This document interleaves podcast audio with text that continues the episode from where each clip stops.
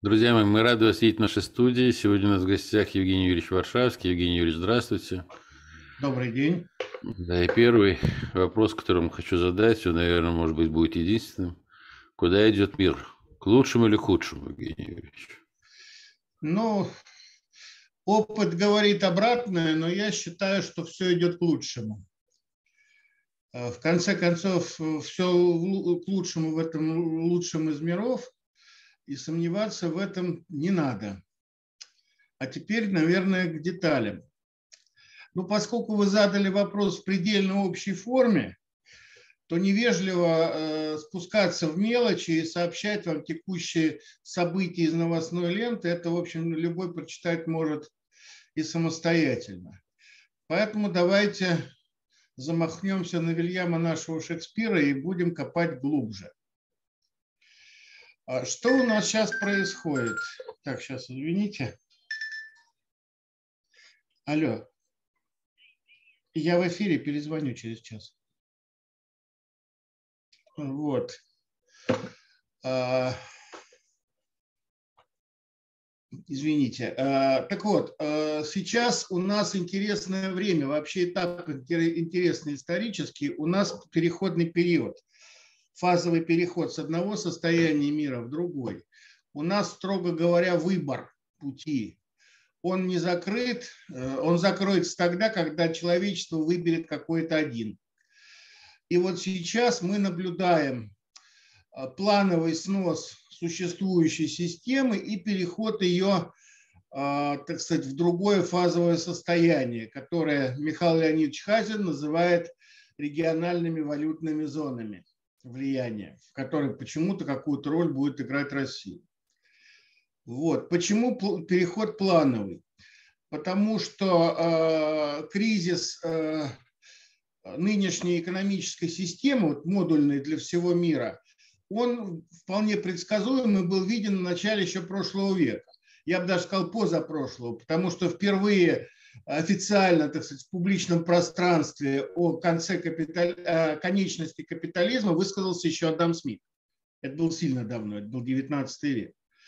Вот. А, его довольно долго с этой темой не поддерживали и, в общем-то, а, замалчивали. Ну, у нас не замалчивали в СССР, а на Западе, в принципе, это был, в общем, мавитон. Вспоминать такие, в общем, фатальные вещи, прямо противоречащие официальной доктрине но зато э, те люди, которые реально имеют отношение, точнее те группы, которые реально имеют отношение к управлению, об этом были, конечно, в курсе давно.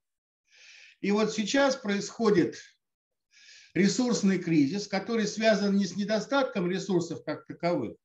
Солнце светит, птички поют, трава растет, э, катаклизмов каких-то нет.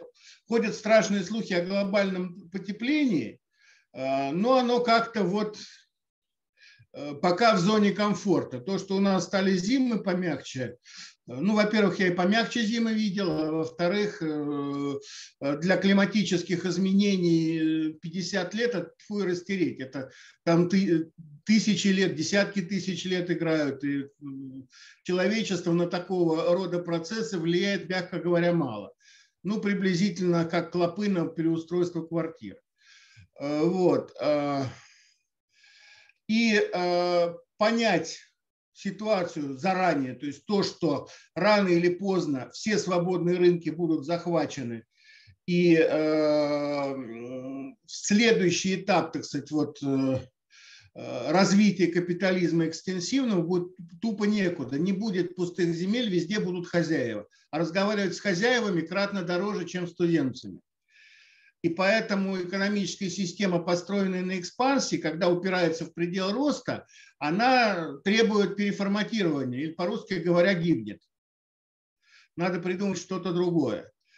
И, э, собственно, в чем основная такая вот э, глубинная причина кризиса, который называют экономическим, который называют глобальным и так далее, на самом деле это кризис управленческий а, экономика как система доросла до нынешнего глобализованного уровня, именно индустриальная экономика, уже довольно давно, лет 200-300 назад, если считать, вот, что когда океаны пересекли вот э, именно э, технологические цепочки, а не торговля. Ну, это где-то 18 ну, край начала 19 века. Тогда уже вполне себе промышленная революция началась. И, э, собственно, экономика проявляла себя как глобальный механизм, глобальный организм уже довольно давно. На нашей памяти, вот мы живем уже относительно давно, мы застали уже такой достаточно зрелый, глобализованный такой э, организм, который вполне себе существовал. И вот сейчас вот он доразвился до таких уже достаточно серьезных высот, высокого уровня внутренней интеграции. Особенно хорошо интегрирована, вот, э, централизована финансовая система. Она э, практически имеет единый центр управления очень сильно давно. Она очень такая вертикально структурированная компания. Но, правда, сложные структуры, там много всяких центров эмиссии, но тем не менее единый финансовый план на нашей планете существует. И попытки играть вне его рамок ни для кого хорошим не заканчиваются. Вот. То же самое касается э, информационного пространства, транспорта, ну и в значительной мере промышленности. То есть глобализованная экономика – это факт, который любой может увидеть, посмотрев в окно у нас практически в этом смысле экономический глобализм существует э, реально. А вот система управления, которая сложилась за много э, времени до этой глобализованной экономики, она глобального уровня интеграции не имеет. По факту это нечто вроде картеля, то есть сговор. И сговор не публичный, потому что он не именно был бы он публичным, он бы назывался соглашением и был бы виден всем и каждым. Так вот, сговор как система управления, как механизм управления, имеет встроенный недостаток, вытекающий из того, что он не субъектов. А, нет единого центра принятия решений, нет вертикали власти. Есть группы влияния, которые между собой а, координируют в формате соглашений, и этих соглашений дофига по каждому конкретному вопросу отдельное соглашение. И образуется с течением времени, а времени было много, несколько сотен лет, этих соглашений накопилось очень много. И эта система утрачивает внутреннюю динамику. Одно соглашение поменять нет проблем, а когда у вас их тысячи, из-за неисполнения могут голову оторвать, система обретает такую хорошую хрустальную твердость. Она поменяться может только со взрывом. Вот этот процесс мы сейчас и переживаем, потому что система управления, построенная как картельный сговор, и механизм его формирования это рода племенной, старый, древний, проверенный, он тупо имеет внутренний предел масштабирования, который непреодолим. Построить глобальное государство можно было еще при королеве Виктории технически я имею в виду, организационно не получилось. Хотя дураков на тот момент в английском истеблишменте, как в мировой империи, не было. Они все равно даже внутри своей империи не смогли построить вертикаль власти.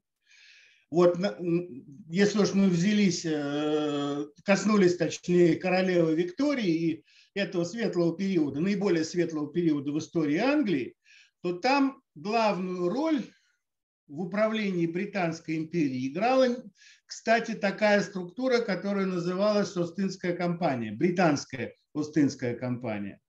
Вполне себе глобальная по влиянию превосходящая э, Королевский двор.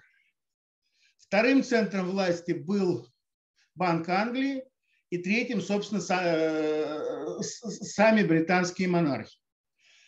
И между ними сложилась достаточно сложная такая конструкция, которую можно назвать сговором. Потому что формально главный был король, а в реальности не совсем он. Он не имел э, власти как вот глава так сказать, э, какой-то вертикальной структуры. И вот эта система сейчас уперлась в то, что она нерентабельна. Она больше не в состоянии воспроизводиться по, по своим внутренним правилам, потому что она уперлась в пределы роста. И что из этого нужно сделать? Вариант э, сказать всему миру извините и уйти до пенсии, это не вариант. На это никто из грамотных людей бы не согласился. И поэтому рассматривается другой, более интересный для них вариант, предусматривающий в качестве главного приоритета сохранение конечных бенефициаров, их, соответственно, статуса и в дальнейшем. Сделать это можно, если, если системно с научной точки зрения подходить, то для этого нужно упростить объект управления, то есть глобализованную э, индустриальную экономику.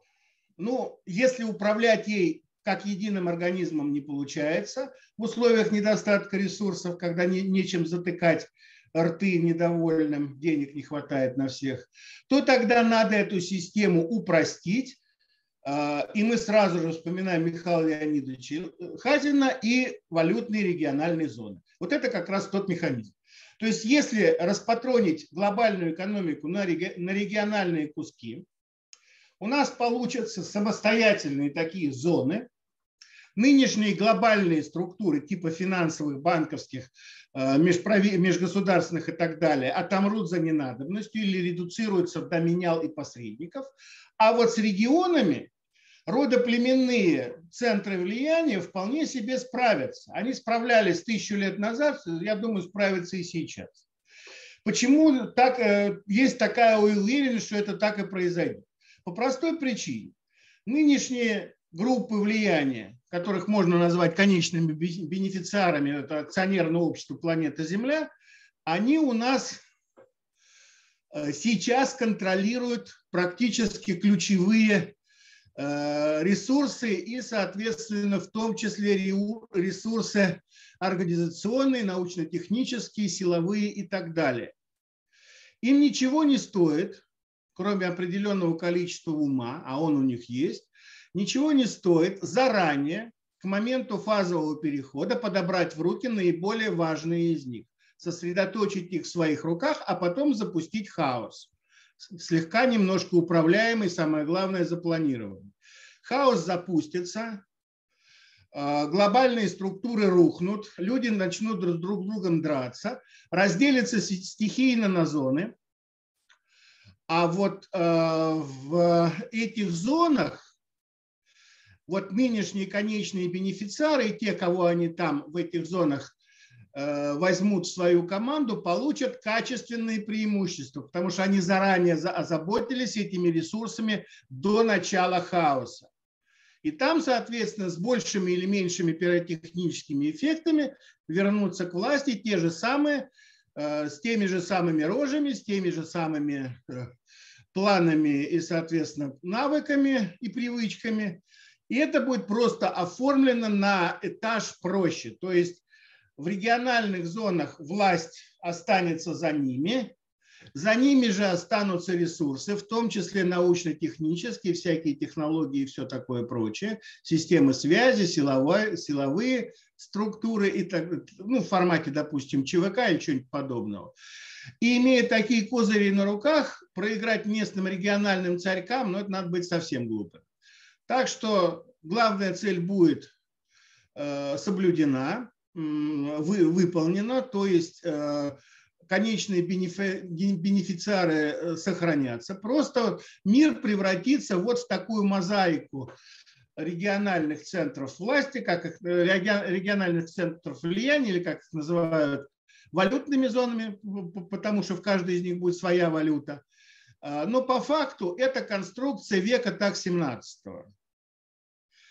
То есть технологически человечество, безусловно, потеряет, потому что региональные зоны не в состоянии поддерживать сложные высокоинтегральные проекты типа космоса или там еще что-нибудь в этом роде.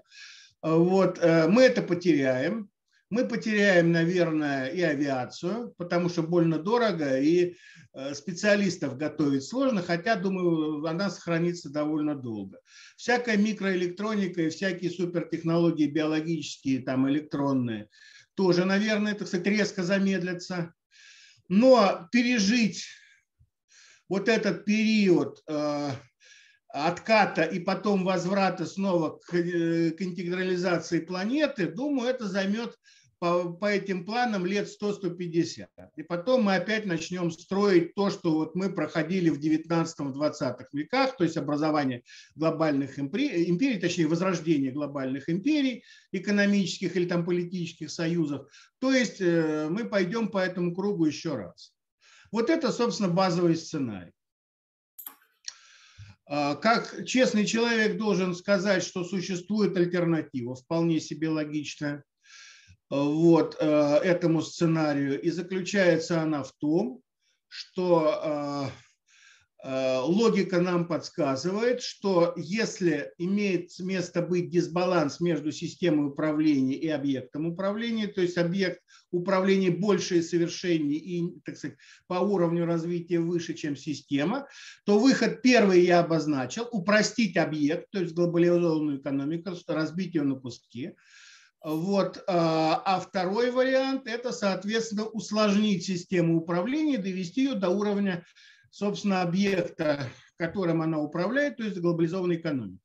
А, здесь я чуть-чуть прервусь, я просто э, хочу вернуться назад, э, немножко привязать эту тему к существующей геополитике.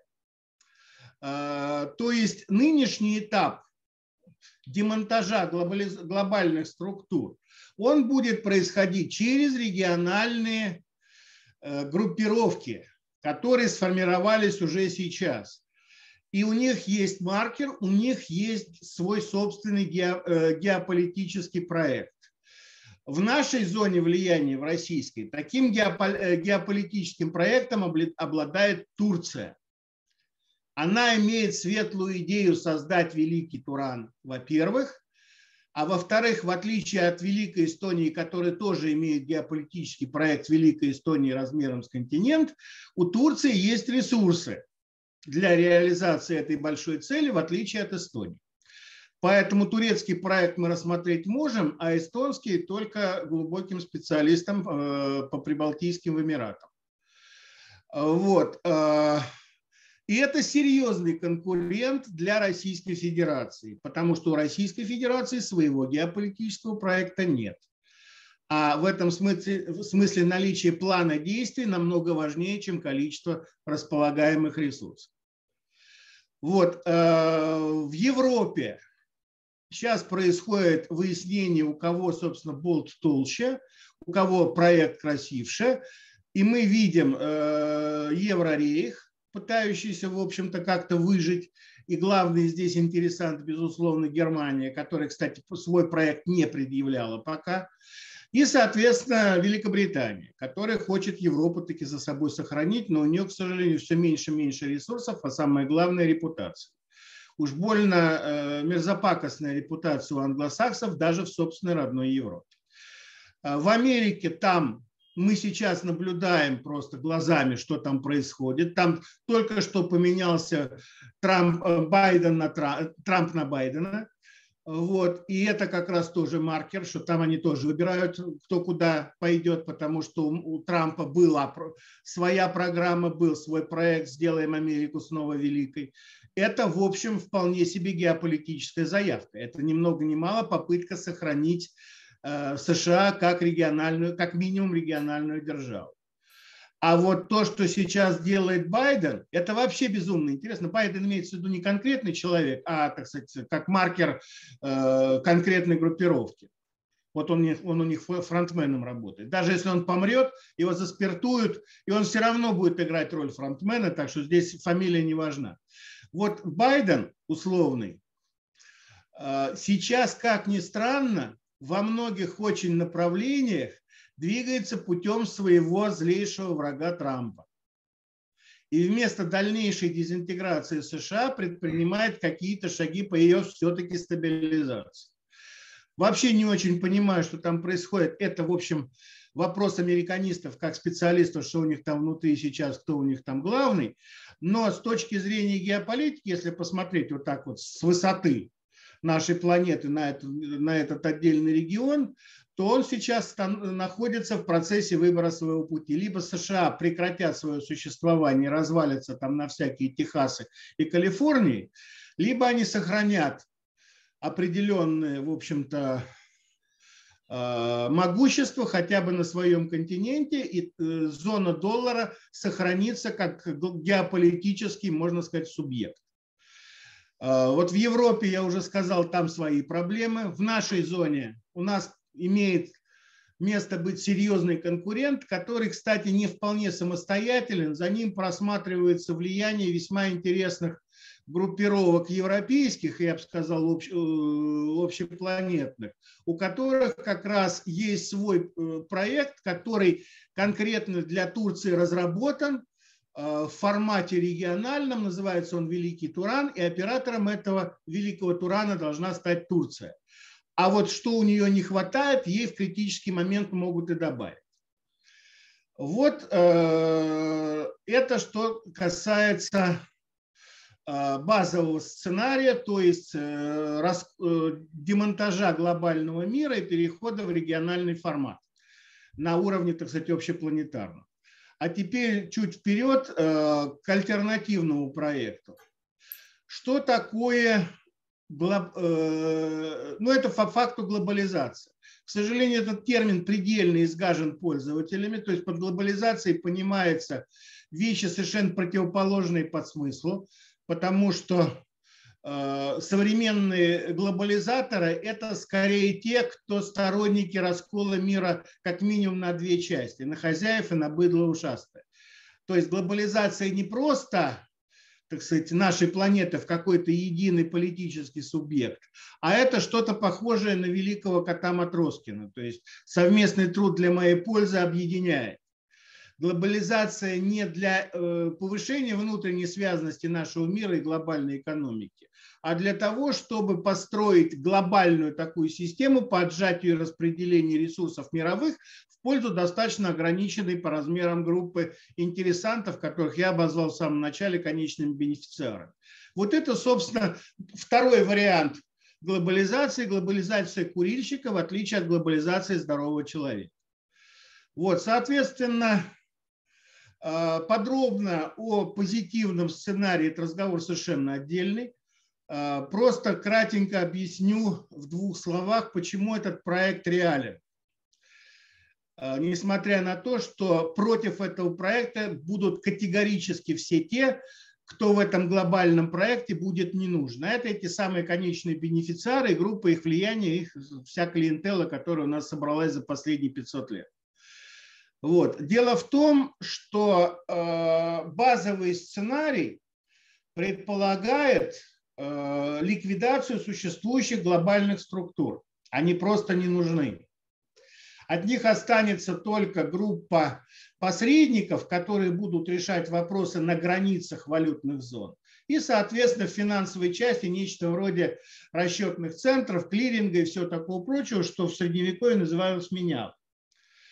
Вот. А все, что больше этого, уйдет, так сказать, в небытие за ненадобность том числе, в первую очередь, глобальные элиты, технократические, управленческие и все прочие, а, и, соответственно, силовой блок, потому что в регионах, безусловно, в этих региональных зонах будут нужны а, могучие, так сказать, какие-то силовые возможности, но желательно управляемые. То есть пехота нужна, офицеры нужны, а генералы в регионах есть свои и генералы, условно говоря, нынешние глобальные в региональных зонах будут мало востребованы.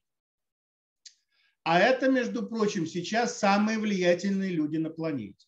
Если брать конкретно силовой блок, то есть ну, проще всего, потому что он наименее конспироложный такой, он открыт, э, э, армейские структуры вполне себе публичны, и их в этом смысле намного проще изучать, в отличие от властных группировок, в которых там э, кто угодно ногу поломает.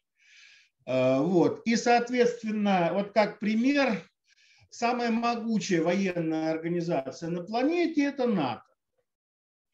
Э, НАТО – это практически аватар Соединенных Штатов, то есть американской военщины, как раньше называлось.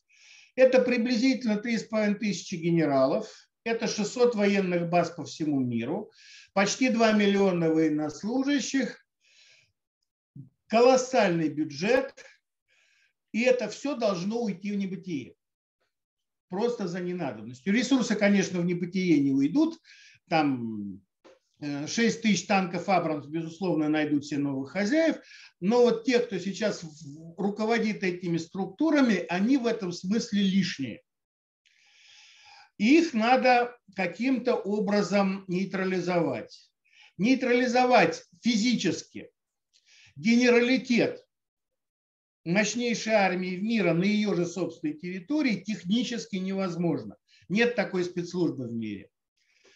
Э, просто противодействие будет могучим и быстрым. Я понимаю, что танки Абрамс это, в общем, барахло, это бронированный садовый домик, домик с пушкой против ПТСАУ, как говорят военные. Но на территории США лучше танка просто нет. Это там вершина технической мысли, значит, военного могущества на поле боя. Поэтому попытка силовым образом заровнять американский генералитет, она, в общем, изначально дохлая. Но технология, как это сделать, существует. Я эту технологию наблюдал своими глазами 30 лет назад. Это называется такая увлекательная игра для генералов «Пристрели сослуживца, пока он не успел раньше». Вот именно когда вот переходили мы от Советского Союза к Российской Федерации, вот я и наблюдал картину, как люди, соответственно, занимавшие весьма высокие посты в советской армии, э, значит, переходили в армию российскую. И какие интересные процессы это сопровождало. Вот. То же самое можно спокойно разыграть в Америке. И, в принципе, американские генералы, если поверят э, в то, что им говорят, они, в принципе, довольно успешно сократят свое поголовье до любой заранее заданной цифры. Ну, действительно, в конце концов, вот тут у нас неизбежный кризис назревает, выхода из него нет, надо сокращаться. Вот из 100 э, мест остается мест 20, Э, вы сами там решите, кто это достоин из вас эти 20 мест занять, а кто не попадает, разберитесь сами. Замечательная такая позиция, замечательное, в общем, такое предложение. И, в принципе, взрослые дяди с большими звездами с, с упоением в эту игру будут играть. Вот. Но если им предложить альтернативу, то есть, например, создать структуру глобальную по управлению предложить им как раз там, ну они же профессионалы военные, предложить им, соответственно, создать э, структуру военную глобального уровня. То есть это, э, кстати, не совсем моя идея, это, в общем, был такой проект ООН 44 года, когда вот э, по, э, с учетом результатов, кстати, в основном негативных, работы Лиги наций, как первого глобального такого проекта э, между, межгосударственной организации, вот, не получилась Лига наций. Вот предложили в 1944 году на, на ряде конференций концепцию ООН как мирового государства, то есть структуры, которая возьмет на себя координационные функции, управленческие функции в глобальном масштабе, э, мировые стандарты, там много чего интересного, но самое главное, у нее будут свои, свои вооруженные силы и монополия на ядерное оружие. Повторю, 44 год атомное оружие еще пока не изготовлено и на вооружение не поставлено. Но тем не менее необходимость монополии на это дело ни у кого-нибудь, ни у американских вооруженных сил, а у мирового, можно сказать, э, э, объединения, объединенных наций, эта вот идея всерьез прорабатывалась с 1944 года, но, к сожалению, не взлетела хотя окончательно она умерла именно как концепция уже к середине 60-х годов, потому что до этого периода ООН таки свои вооруженные силы имела и применяла их в полный рост со стрельбой и трупами. А, наиболее крупная э, операция под флагом миротворческих сил, это всем известная война в Корее 50-53 годы. Э, тогда Советский Союз по каким-то причинам отказался участвовать в работе Совета Безопасности, и американцы протащили резолюцию и получили мандат ООН на миротворческие действия. Так что э, китайские и корейские войска воевали в, на территории Кореи не с американцами, как ни странно, а с Организацией Объединенных Наций. Э, только единственное, американцы свою авиацию в белый цвет не перекрашивали, а летали как, как привыкли. Вот. А, и, собственно, закончилось э, вот э, этот проект в середине 60-х годов, когда убили генерального секретаря ООН Дагмара Хаммаршельда, который тогда активно лоббировал военную операцию ООН в бельгийском Конго, и более известного в России персонажа, которого звали Патрис Лумумба. Вот их приблизительно в один год э, прибили разными способами, и с ними закончилась концепция ООН де-факто как э, какого-то глобального центра силы и управления. Вот это бы можно было бы возродить, и в этой структуре у американской военщины, значит, у НАТО тоже появляется э, кадровая перспектива, потому что им надо будет тогда следить за порядком на всей планете, что, в общем, с кадровой и экономической точки зрения это не просто выживание, это еще и карьерный рост. Вот, так что появление альтернативы, то есть, условно говоря, как, какой-то нематериальной вещи, то есть идеи, будет иметь вполне реальные, соответственно, политические и реальные последствия, потому что э, вместо э, взаимоуничтожения силовики смогут заняться чем-то более конструктивным. То есть это вот как раз иллюстрация тезиса, которого мы не обсуждали, но который существует. Это почему э, идея, которая овладевает массами, становится материальной силой. Вот это могло бы быть одним из иллюстраций. В принципе, э, Шахерезада заканчивает дозволенные речи. Вот э, такой вот э, обзор значит, глубинных движений вот сегодняшнего дня в геополитике. Да. А, Евгений Юрьевич, два вопроса. Первый. А, показалось или нет, мне показалось или нет, что было высказано вами недоумение о том, что один из регионов э, будет российским? Будет что? Будет российским. Мне показалось или нет, что вы высказали недоумение? Э, я недоумение высказал, я высказал сомнение. А, Дело все. в том, что Россия, э, по крайней мере из того, что я сейчас вижу в публичном пространстве, претендует на роль лидера регионального и типа то, что было за СССР, мы оставим за собой. У меня в этом обоснованные сомнения. В рамках той парадигмы, извините за это слово, которая была выбрана в 1991 году, этот путь технически невозможен. Нельзя развалить собственную страну под флагом того, что Россия избавилась от, от всего того, что ей не нужно, а потом разворачиваться на полном скаку на 180 градусов и говорить, о, так это же наши земли, мы же должны все, туда э, вернуться. Евгений, все, не показалось, все, вы ответили. И вопрос второй. А почему будет потерян э, космос, э, авиация? Сейчас вон Россия и справляется с этими отраслями народного хозяйства. Почему оно в будущем? Я вам напомню, этот процесс идет уже сейчас. А, Советский Союз к 70-м годам запускал в год порядка 170 ракет. 170 и... стартов в год в среднем. И... Сейчас в районе 20. Падение в 10 раз. При этом, как утверждается, мы по сравнению с 70-ми годами ушли по развитию технологий, ну вот прям в тот же космос. Более того, бизнесу, а бизнес рули, будет рулить в регионах, космос нахрен не нужен. Это расходная позиция. Там единственное, что доходное, это связь, и, ну и там, э, я не знаю, что там, погоду изучать. Региональные власти вполне без космоса обойдутся. Они 500 лет без него жили, еще, еще 500 лет проживут. Так а может, космос... поэтому количество и запусков уменьшается, что там Конечно. меньше дел Конечно. в космосе? Конечно. Вы представьте просто мир расколотый в реальности на региональные куски. Когда Европа самодостаточна и конкурирует с Евразией. Как вариант. Я же глубоко от фонаря, плюс-минус два лаптя влево-вправо. Ну просто представьте, нахрен им космос. У него корова не доена, а вы там про спутник. Да Европа да пусть она сама с космосом разбирается. Все, позиция понятна, я с ней категорически не согласен. Никакой космос мы не потеряем, а даже и наоборот. Мы уже опередили в космосе, мы уже неоднократно это озвучивали. Э, навсегда, всех и навсегда Россия. Вы, наверное, просто не в курсе, но не суть. Возможно. Мы уже полетим на ядерном топливе туда. Уже туда полетим. Это я тоже слышал. Да.